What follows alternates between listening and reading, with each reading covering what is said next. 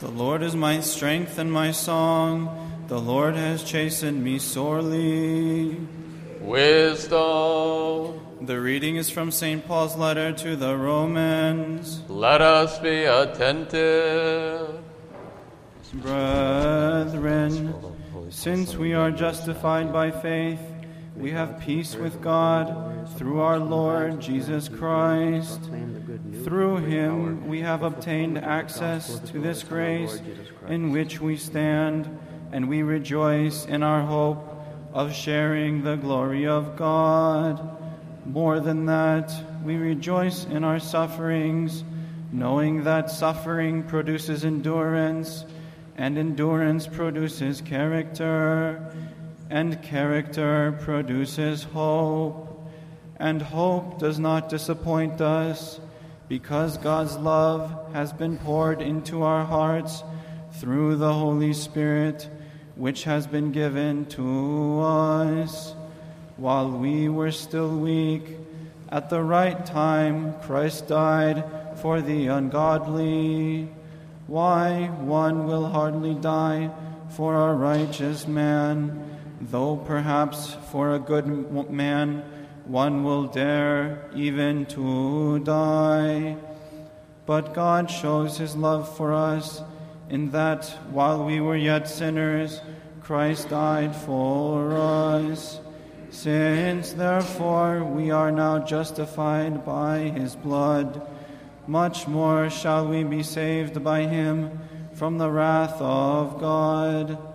For if, while we were enemies, we were reconciled to God by the death of his Son, much more, now that we are reconciled, shall we be saved by his life. Not only so, but we also rejoice in God through our Lord Jesus Christ, through whom we have now received our reconciliation.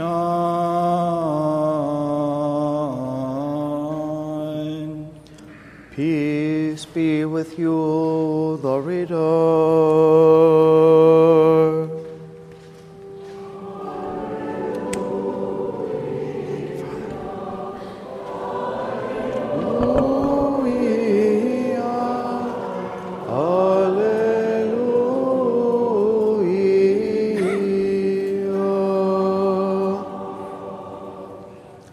Arise, let us hear the Holy Gospel. Peace be with you all.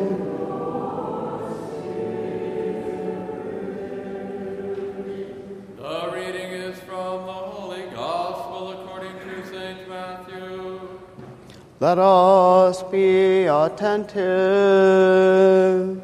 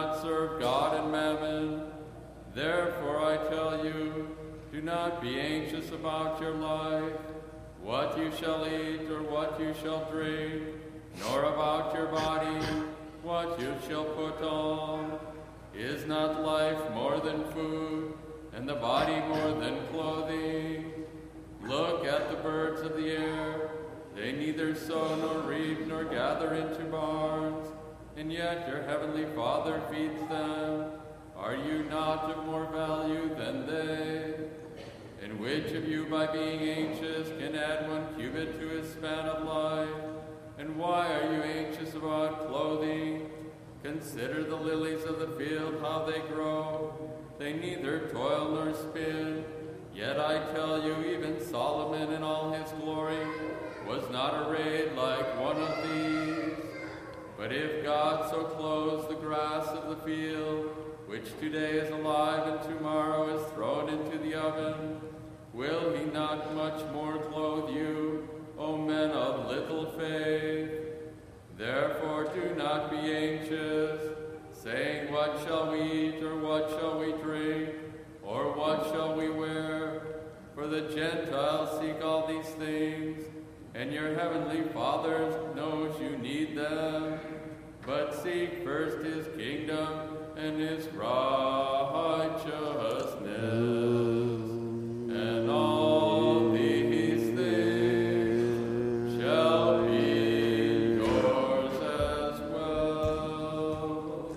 Peace be with you who proclaim the gospel.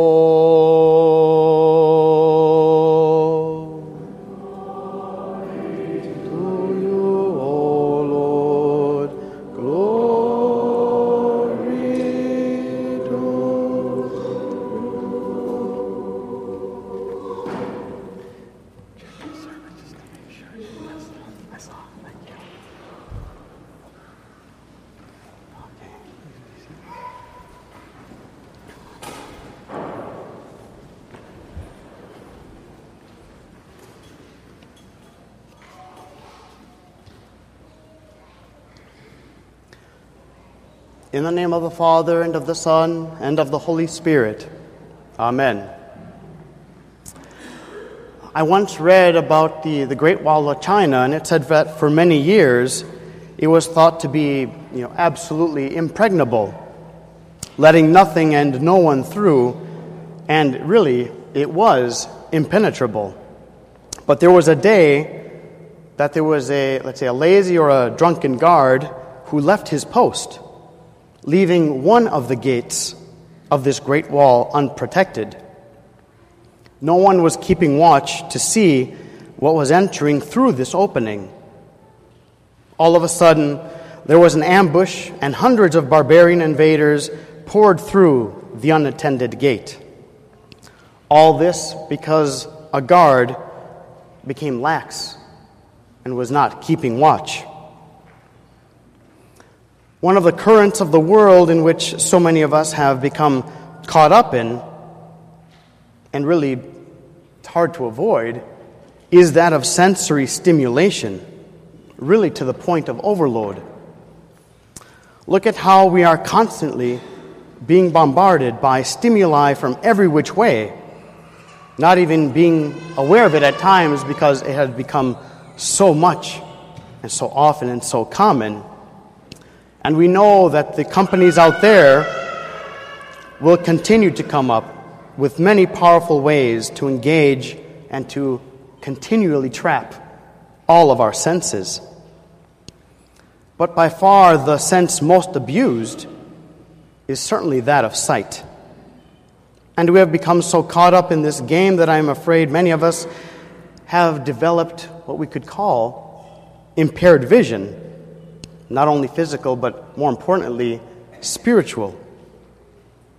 That is, we do not pay attention to this great sense, the sense of sight which God Himself has given us. The world has clouded over our judgment and our vision, and we do not guard what goes into our souls through these two gates as we should. As the Lord said, as we heard this morning, the eye is the lamp of the body. We have also heard God say in Leviticus, do not touch what is unclean, and I will receive you. And we could rephrase this, do not look upon that which is unclean, and God will welcome you.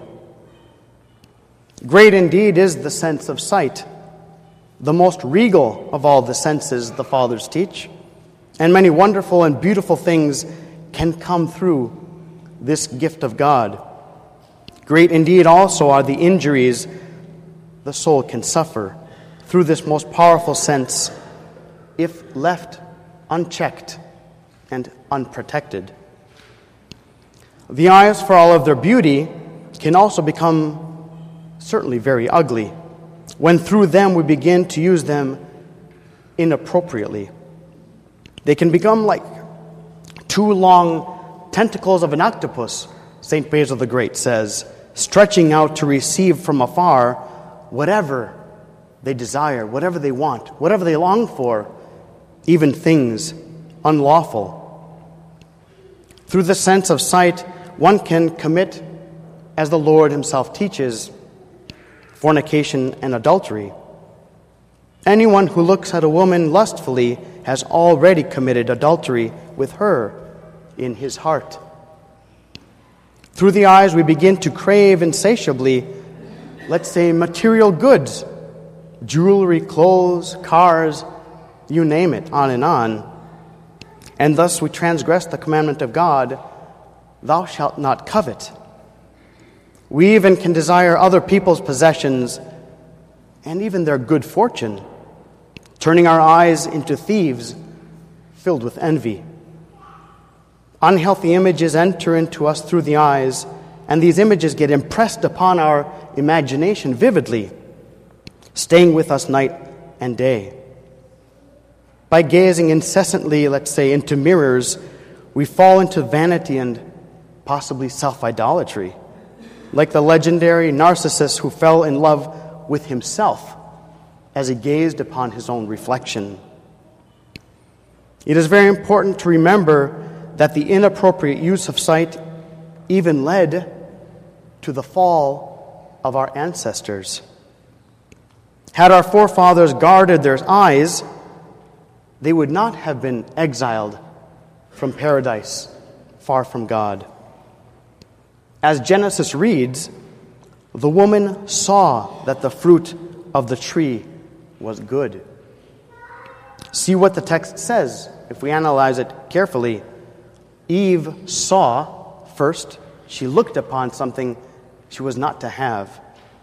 And this seeing incited desire. The desire went on to the taking. The taking of the fruit led to her eating it. Her eating it led to death. Further on in the same book of Scripture, we see that had the sons of Seth guarded their eyes, they would not have been destroyed by the flood. David saw Bathsheba bathing, and he fell into the dual pit of adultery and murder. After this, when he repented and he learned to call upon God to turn his eyes away from hollow beauty, he wrote in Psalm 119 these beautiful words, "Turn my eyes away from seeing vain things." We cannot be like that drunken guard that we heard about who was careless and let the enemy through. We must watch over what enters into our soul and into our heart through these windows into the soul, the eyes, or else the prophecy of Jeremiah will be fulfilled, which said, "Death entered through my windows."